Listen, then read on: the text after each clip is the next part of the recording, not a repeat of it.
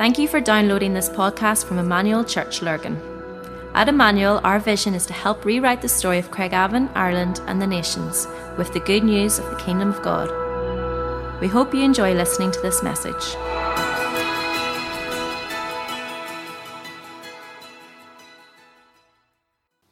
Oh, so good to be with you tonight. So good to be welcoming the stranger.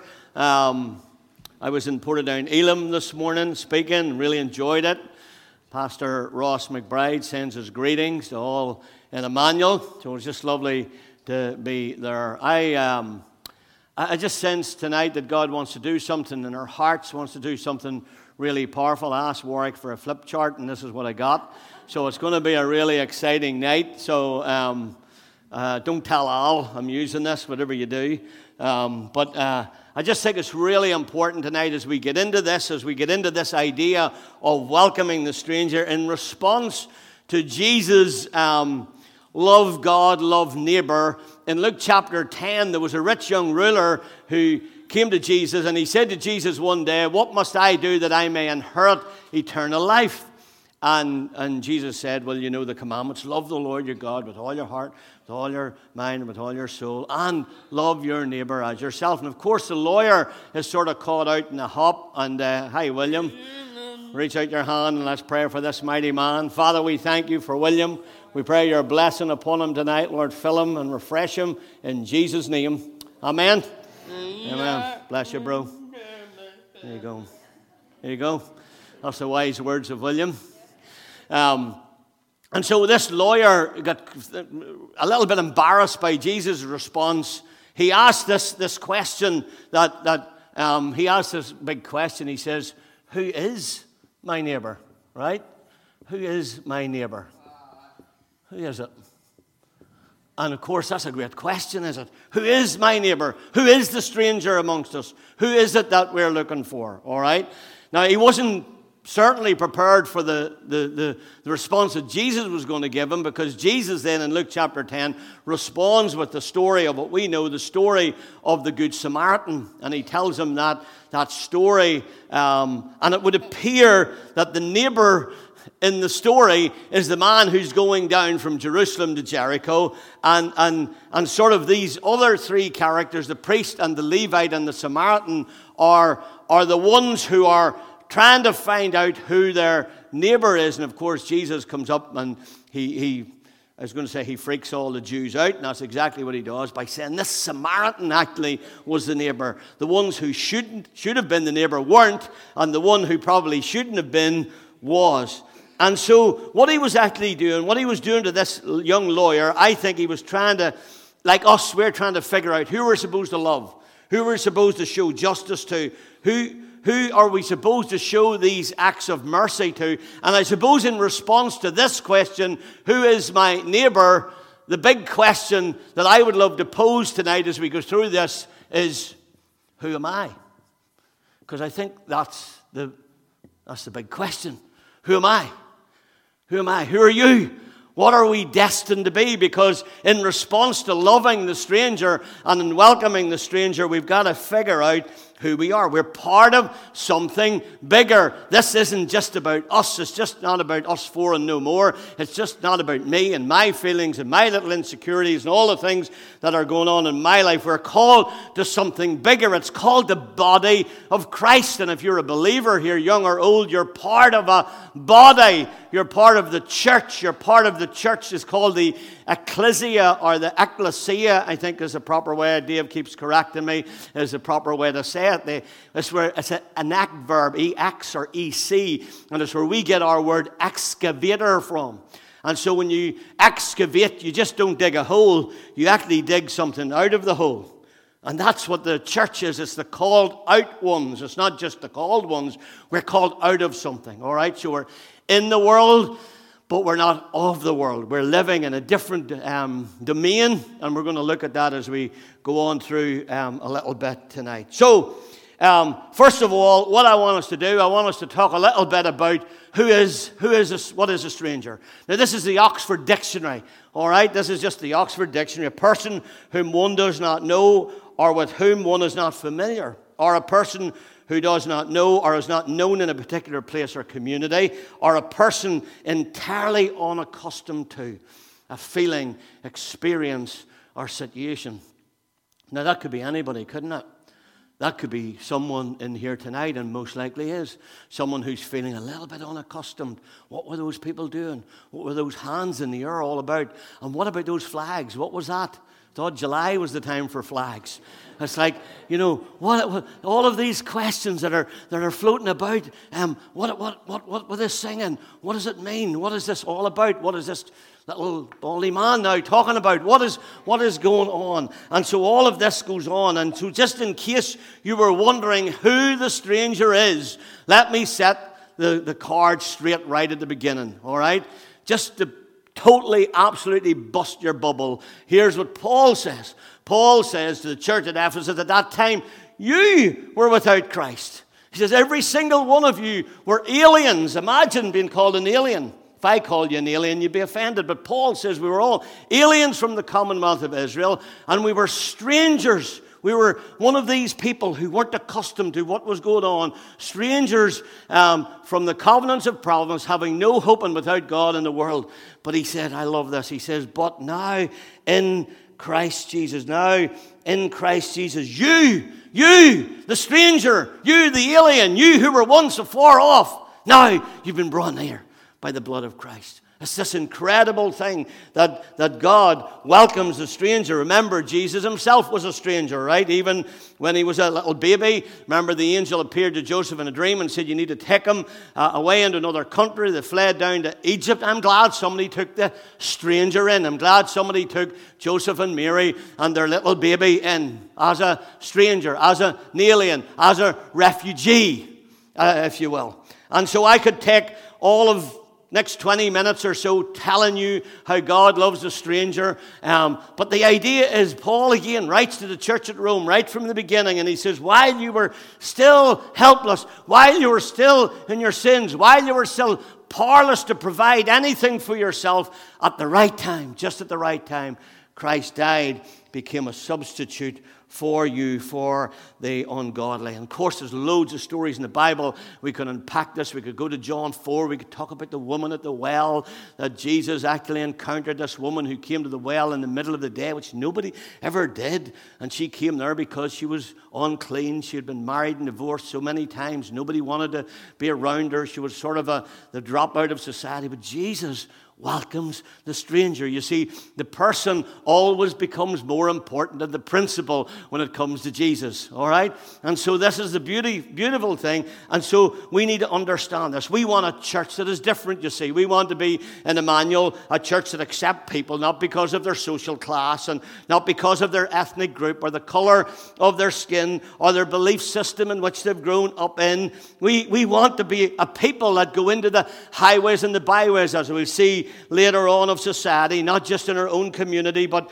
to bring them in and to let them know there's a God in heaven who loves them and there's a family who will welcome them and embrace them, even though they're different and they smell different and they dress different and, and their belief systems are different, but we embrace them and we love them as a people of God. Doesn't matter class or creed, doesn't matter if they're Protestant or Catholic, doesn't matter whether they've got money in their pocket or not. This is a house that we want to be uh, called a home.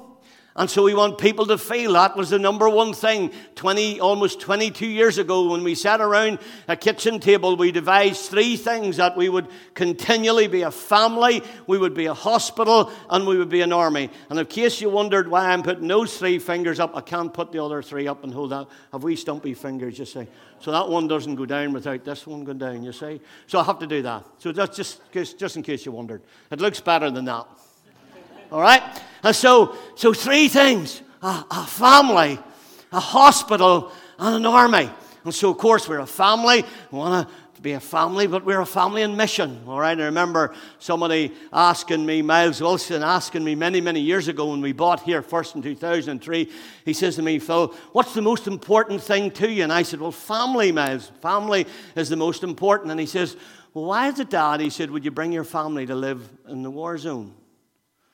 And I thought, oh, that's an interesting question.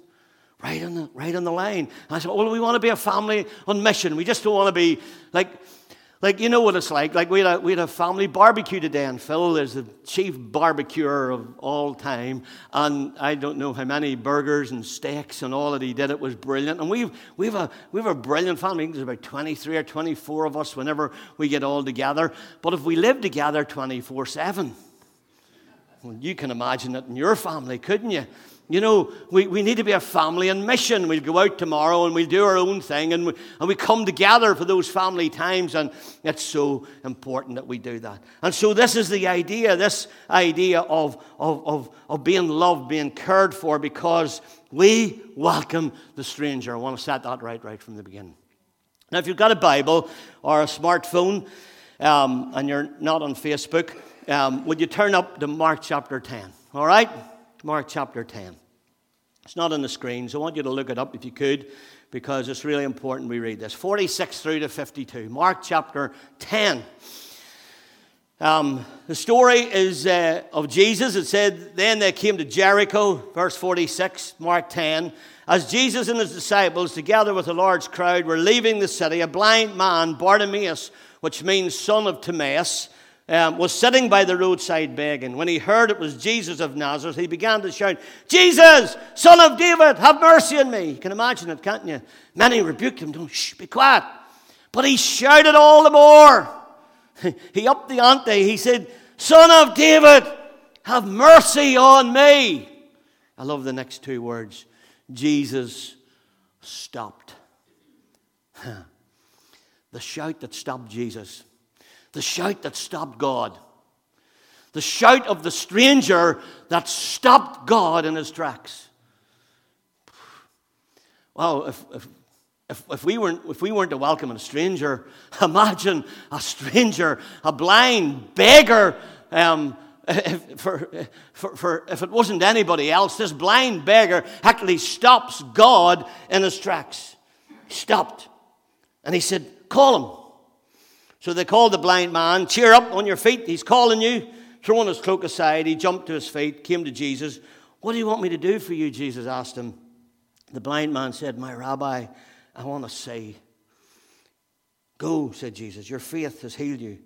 And immediately he received his sight and he followed Jesus along the road. And Jesus said to him, Go your way, your faith has made you well. And immediately he received his sight and followed Jesus on the road. Now, I want you to see three types of people in this passage, all right? And, and, and most of all, more importantly than seeing three types of people, I want to see you and me. I want us to find ourselves in this story. The first type is, is that we'd all love to be like is Jesus. we'd all want to be like Jesus, don't we?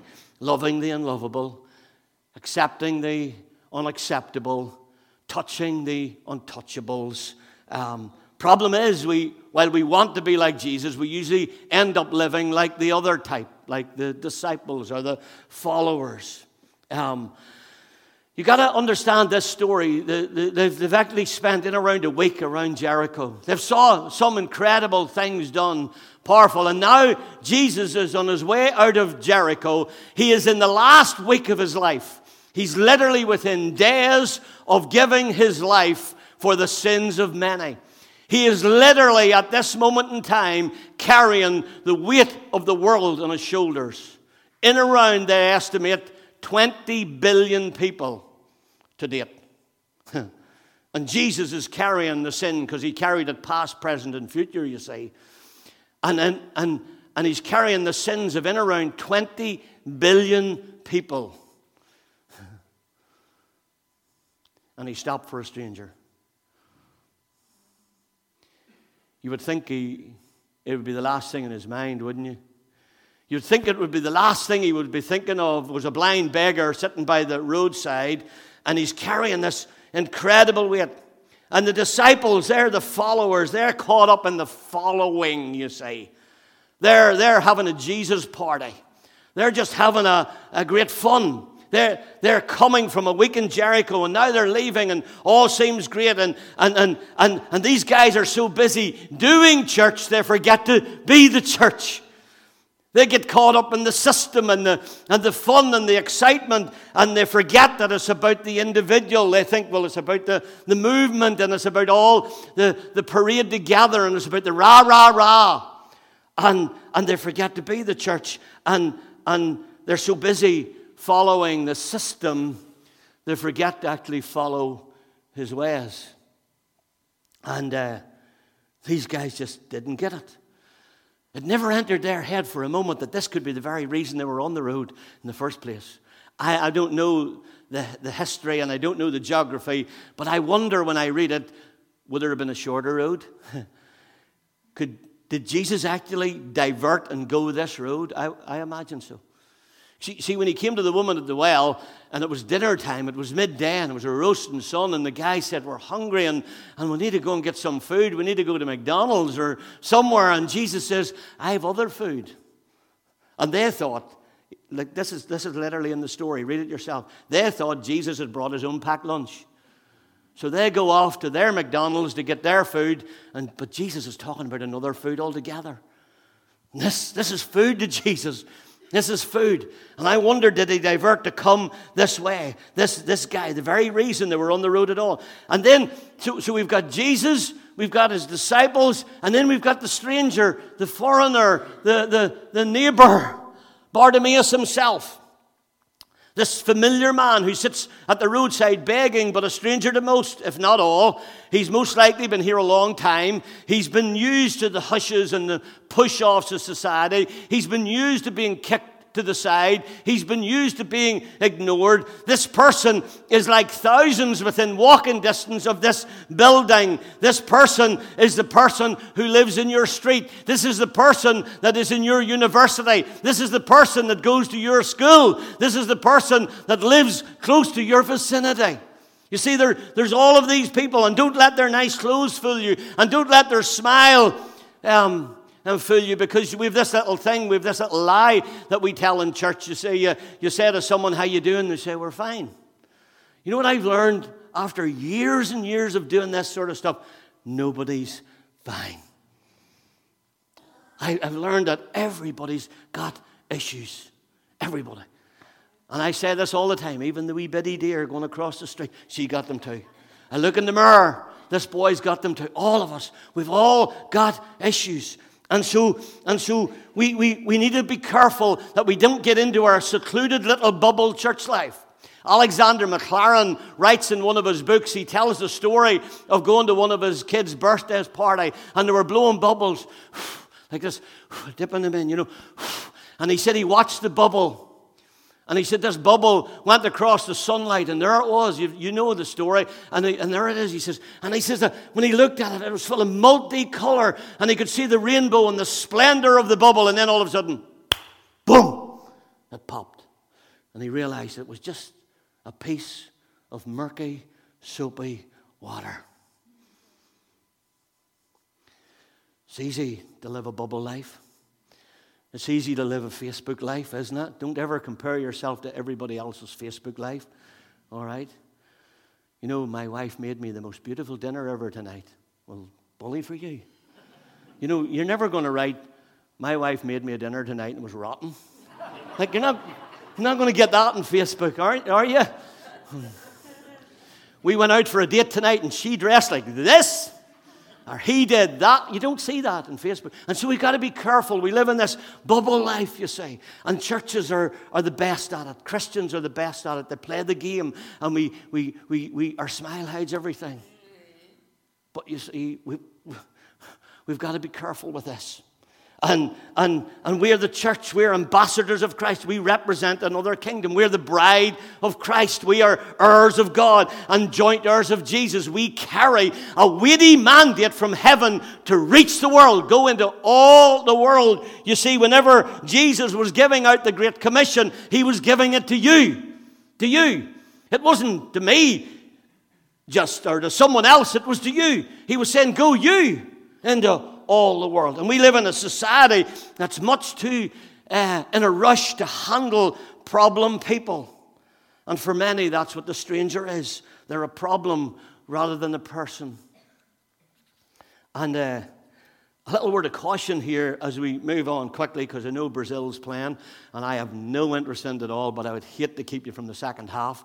But um, um, here's a little caution for you don't forget to show hospitality to strangers. For by doing so, some people have shown hospitality to angels without knowing it. And I could tell you two or three stories about that right now, but I won't take time um, some other time. Um, Abram on many occasions met with angels. Jacob wrestled with an angel. Most, Moses had an epiphany in Exodus 3 with an angel. Um, um, Gideon, most of these probably the pre incarnate Jesus. Um, I'll explain that to you some other time. Gideon had a visitation when he was just out at work one day. He had a visitation of an angel who called him a mighty man of God, told him he would deliver his people. You say, Phil, well, that's the Old Testament. What about the New Testament? Well, did you know there are at least, on my count, in around 17 um, illustrations in the Gospels and in the New Testament of angelic uh, representation. All right, just in case you, you don't believe me, Zechariah, Luke 1, was in, the, in, the, in church one day doing his biz, biz as a priest, and the angel appeared to him said, You're going to give birth to a son. John the Baptist, an angel comes from God to a virgin named Mary, tells, him, tells her she'll give birth to the Savior of mankind. Joseph receives at least three um, separate visitations from angel, one about Mary and Mary, the other two about protecting the baby Jesus. Um, on and on we could go. They, they, they appeared twice to uh, the shepherds around Luke 2 and Matthew 4.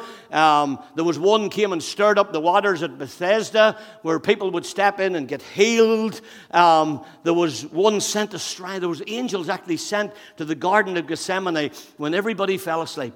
When all of his followers fell asleep and God thought Jesus needed somebody, sent some angels to strengthen him. Beautiful. Beautiful, beautiful. Luke 22, 39. Um, angel appeared twice near Jesus' tomb, declaring he was already risen from the dead. When the apostle, when Jesus went back to heaven, the, there was an angel standing right there, declaring that he would come the same way as they would seen him, they'd seen him go. On and on we could go. An angel freed um, the apostles from the prison. Um, they appeared to Cornelius in Acts 10. On and on. Angel appeared to, to Paul in the ship in Acts 27. So don't tell me angels aren't important in today's ministry. Last verse in Hebrews 1 says, Are not all ministering angels sent to minister to those who are in need? And I pray a little prayer every single night, every single night. I pray for all my kids and all my family, my grandkids by name. And this is what I pray I say, Lord, would you surround our home with angelic presence? Would you fill their rooms? Would you come by your angelic host and would you, would you, would you present yourself, even by your mighty angels, in their home, in, in, in their room tonight and watch over their minds as they sleep? That's my last prayer. Because there's something very powerful about the ministry of angels. Now, four things really quickly to remember, all right? And here's the first one. And this is, you're going to, I know that you're going to totally agree with this right away. Here's the first one. You are not normal. All right? You need to look at the person beside you right now and just say, You are not normal. There's something about being called that. Now, you could turn to them now and say, I'm not normal either, so don't panic. You're not normal. You see, as, as, as believers, as believers, you are Christ ones. That's what Christian means. To be a Christian means to be Christ like. And if you're Christ like and a Christ one, you couldn't call yourself normal. You couldn't, because he's not normal. You're one of the highest diplomats of the kingdom of heaven. You are the highest diplomat on earth to the kingdom of heaven. He has put into your hands, people. Remember the commission, as I said, he was commissioning you for you to go. And you can feel in this story in Mark 10, you can feel Jesus' frustration in this story. He stopped He's sort of standing at this moment and he's saying, Guys, are you serious? You're pushing this man aside. Can you not see this was the very purpose of why I came? This was the very reason. When I, Jesus is saying, I set this whole thing up. If Jesus can get frustrated, I imagine he's frustrated right now. I set this whole escapade up, and you're pushing him to the one side. And, and I wondered, when was the last time you stopped your hurried life to help a person like this? When was the last time you stopped your hurried life to, to help a person like this. I read a story the other day, it really moved me. I read a story, a true story of a boy or a young man who was, who was um, in college. And um, he was coming home from college one day and he had two piles of books under his arms and he was carrying these two piles of books and he got set on by some bullies and they, they knocked the books all over and they scattered his papers and he's and another another guy uh, who doesn't know him is walking down the other side spies this guy being bullied, and he comes over to his aid and he, and he sort of helps him, chases the bullies off, and helps him gathering up his books, and realizes that this guy has actually just moved in new to the community and lives within walking distance of his house. And so he befriends the boy and, and he goes, walks him home. And then he says, Look, I'll, I'll come around later. I'll come around, but bring some pizza later and we'll, we'll, we'll watch TV or we'll play some games. And, and, and over the next weeks and months, become really, really friendly and, and, and best friends. Four or five years later, at, at the boy, at this guy who got bullied, his graduation, he gets up at his graduation and he begins to tell a story. He begins to thank the people. He begins to thank his mom and his dad and his tutors and, and his teachers. And he's thanking them all for their that they've given. And then he says, But there's one person in the, in the room that I really want to thank. You see, he says, Five years ago, on a day, he said, I planned my suicide. He said, I wrote my suicide note, and um, he said, I went to the locker and I took all my books out of the locker because he said, I didn't want my mom or dad to have to come to the school to my locker. So he says, I'm, I'm carrying all my books home. He says, I'm a suicide planned. I have my note. I'm bringing my books home. I'm going to leave them in my room and I'm going to plant my suicide note for my mom and dad and I'm going to commit suicide. And he said, This, this guy, this guy walked across the road helped me gather up my books, give me a sense of ownership, befriended me. And he said, I'm here today because of this one person's act of kindness. All the rooms and tears. And it's incredible, isn't it? The fact that one person, just one person, would walk across the road. And when was the last time we stopped our hurried life because we're, we're, we're too busy wondering who our neighbor is? But the truth is, we're trying to find out who we really are. And, and my thing to you tonight is we're the church. We're the sent out, the called out ones. We're the sent ones, the one who has been given a commission and a mandate. We're diplomats of the highest kingdom on earth, the kingdom of God. And so there's something about this. I love this. So the reason that you're in that job, the reason that difficult person is in your class, that awkward neighbor, someone dealing with a sexual identity crisis, that colleague at work whose marriage is crumbling, that mom who cries herself to sleep every night because she's worried about her autistic child. On and on we could go. That you in their vicinity, you in their locality, you in in, in, as a work colleague could be the very reason God has placed you there. And so, and, and so, this idea that you actually just look for people who look like you, God forbid we do that. But actually, we, we, we begin to realize that these people are our neighbors. These are, are the ones that we're called to. These are our strangers that we've been called to. I love this verse. It says, When you put on a luncheon or banquet, he said, Don't invite your friends, brothers, and relatives, and rich neighbors, for they'll invite you back. And that will be your only reward. That's a good enough reward. You invite somebody for dinner and they invite you back. That's, that's a nice wee reward, isn't it? But he says there's something deeper in this. He says, instead, invite the poor, the crippled, the lame, the blind, and then at the resurrection of the righteous, God will, re- God will reward you for inviting those who could not repay you. Pretty cool, isn't it? Pretty cool. And, and uh, Luke 14 23, he tells us to go out into the alleys and the highways and the byways and bring in the poor and the lame and the blind. And, and, and then again in the commission of, of, of Mark 16, I love this. He says, Go into all the world and preach the good news to everyone. Everyone. Not just the ones who look like you and dress like you, but to everyone and anyone who believes and is baptized will be saved. You see, God has given this thing. We are the diplomatic representatives, and the gospel doesn't end with you. All right, remember this. The gospel doesn't end with you, it begins with you. it begins with you. We've been given this. We've been given this. Here's one of the scariest verses in the Bible. As God's partners, Paul, this is Paul, and this is, uh, Sorry for the posture, but this is what I imagine. Everybody at the back can't see me now. But Paul is on his knees and he's saying this I beg you, I beg you not to accept this marvelous gift and then ignore it. Guys, this wasn't given you to get you to heaven. Hmm. This wasn't given you to get you to heaven. Heaven's the byproduct, and it's a pretty cool byproduct. This wasn't given you to get you to heaven. This was given you to make disciples of all nations. This was given you to take it across your street. This was given to you that you could share it with Jimmy that got the books knocked out of his arm, that maybe has wrote a suicide note and you don't even know it.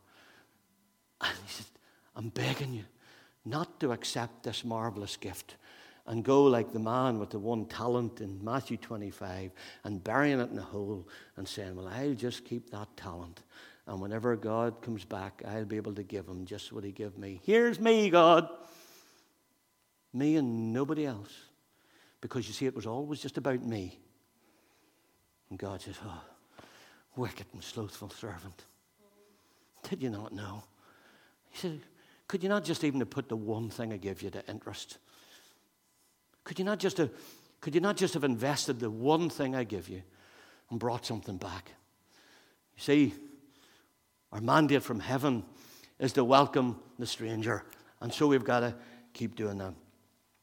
I have four points, and don't panic. I've spent more time in the first one. All, all right, so, all right, you're not normal. You must listen for God's voice. All right? You must listen for God's voice. There's so many voices there. are Thousands of things are clamoring for your attention. We live in a technological age. They say that smartphones now, screen time takes up in around 75 to 80% of young people's waking hours. Some of you are on your smartphones right now, probably, um, on Facebook or whatever else. Um, and you're saying, oh, he's speaking to me. well, it's true. Um, and in this story today, the followers are so caught up in the movement, so caught up in the circumstances, that they miss their true destiny and their purpose. And here's my little thing uh, I write this up.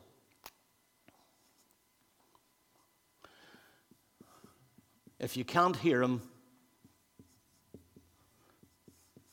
if you can't hear him,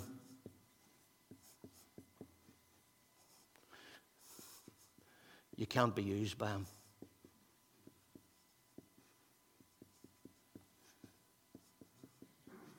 If you can't hear him, you can't be used by him. Pretty scary, isn't it? But none of us are listening. We're all too busy. When was the last time? Now, I'm not saying when was the last time you said your prayers. Sometimes that's just the shopping list, isn't it? It's like a one way conversation Lord, gimme, gimme, gimme, gimme. And then down goes the receiver. And God's about to go, ah, oh, he's gone.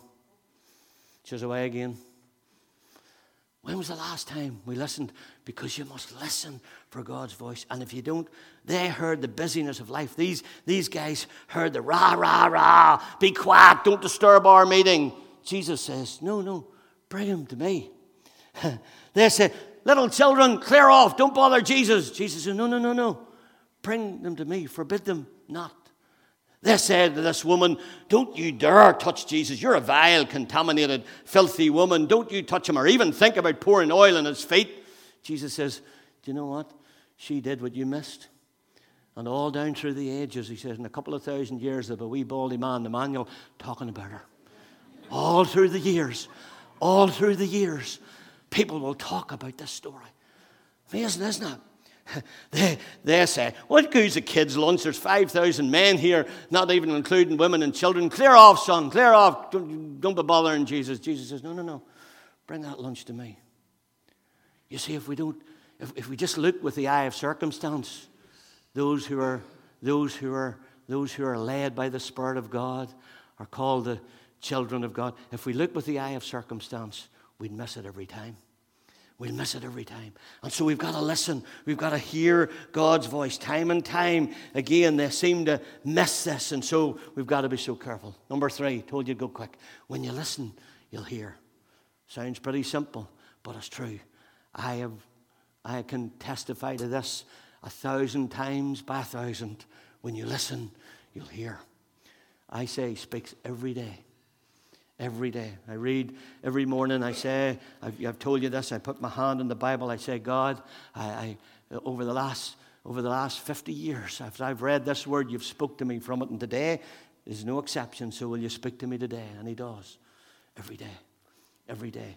And if you put yourself in the place to hear, you will hear. When you're spending time, Jesus said, I only do the things that the Father, here's an interesting little point, tells me to do.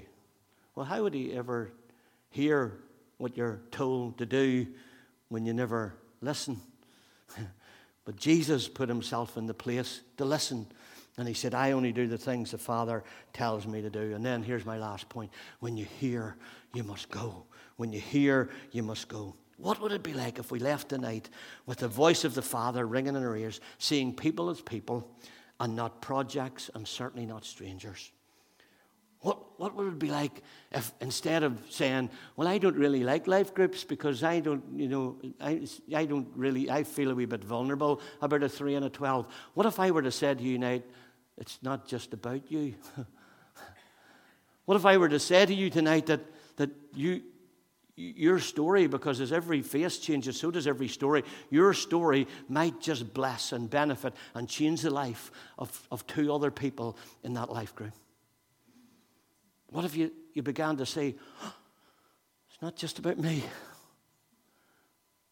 What, what, what, what if you could, what if you could, could, could help renew, clothe somebody who, has, who, has, who just is hitting hard times?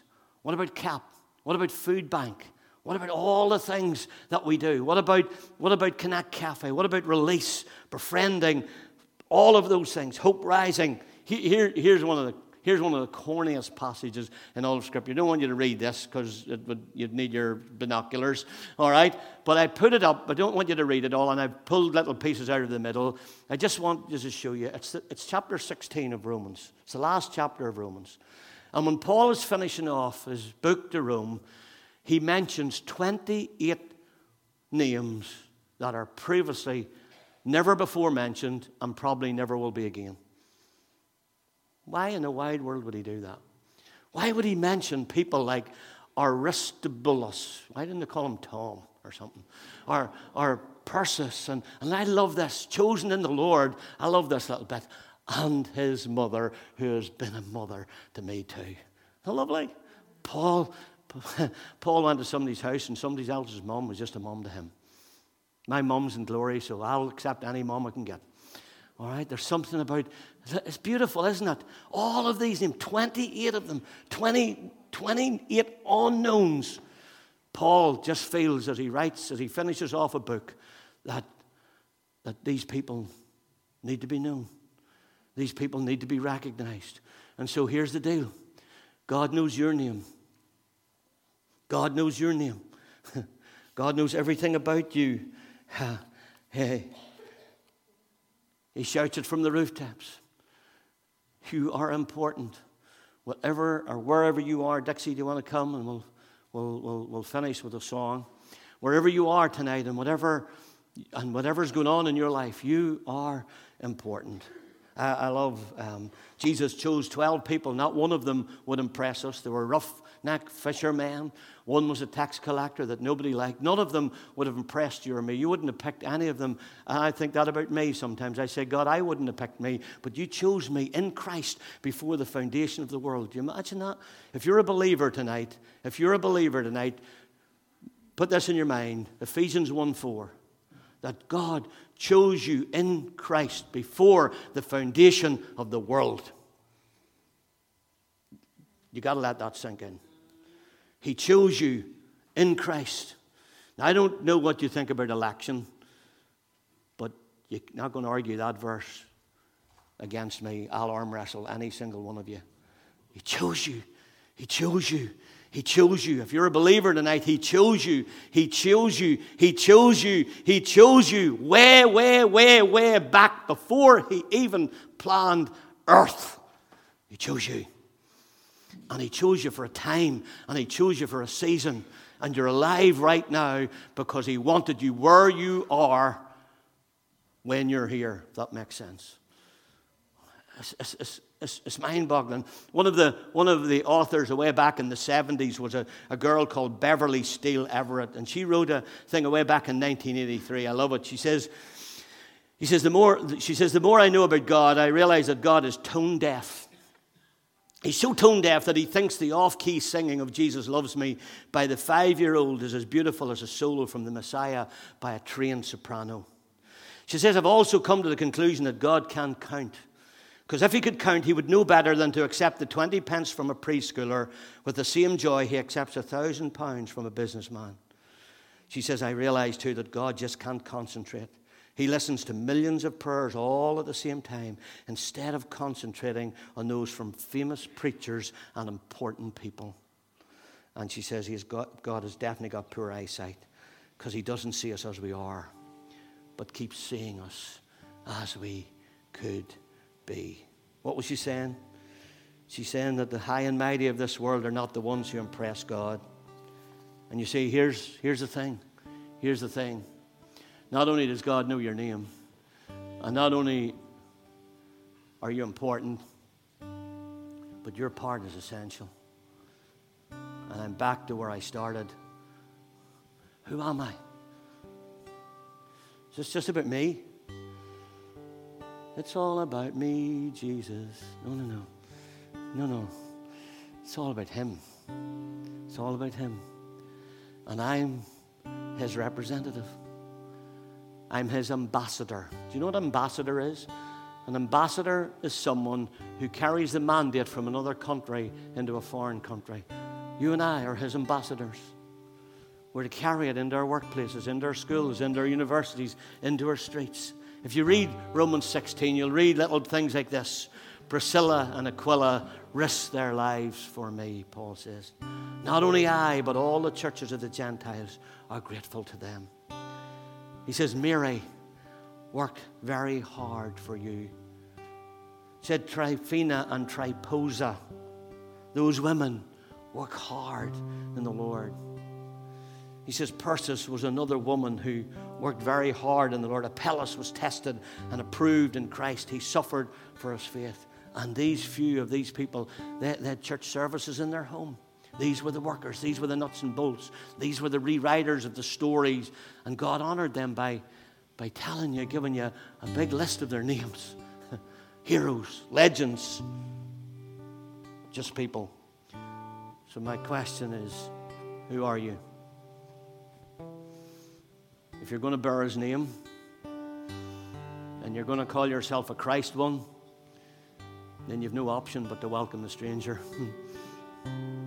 and you've no option but to realize that your neighbor is every single person you can help. Every single person.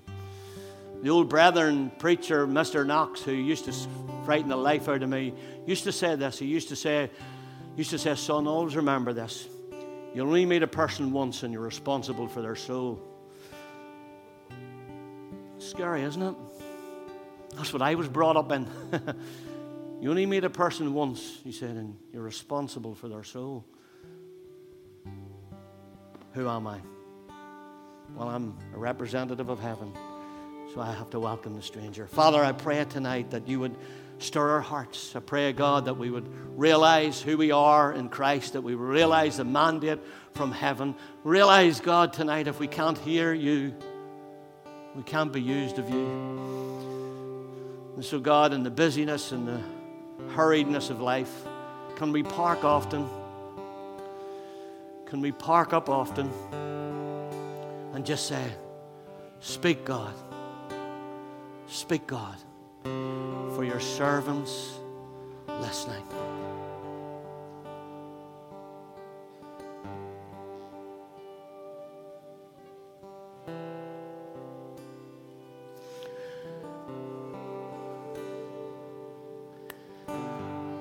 Good. Ministry team are down at the back. We'd love to pray for you. If you're struggling with any of these things we've talked about tonight, they'll pray for you. not going to call anybody to the front or the ministry team are here. We're going to sing a song. Dixie's going to lead us in a song. And then I'm going to pray, and that's us over. And you can get, if you're in a hurry, you can go home and see the whoever's playing. I think it's Brazil, isn't it? Yeah. All of you, yeah. Um, but the Lord bless you. And remember, take time for the neighbor, take time for the stranger in the week um, that you've entered upon. Let's worship together, let's stand, worship together, and then I pray, and that's our time over. Bless you. We hope you enjoyed listening to this podcast. For more information about our church and all that we do, please visit our website at emmanuel-church.co.uk.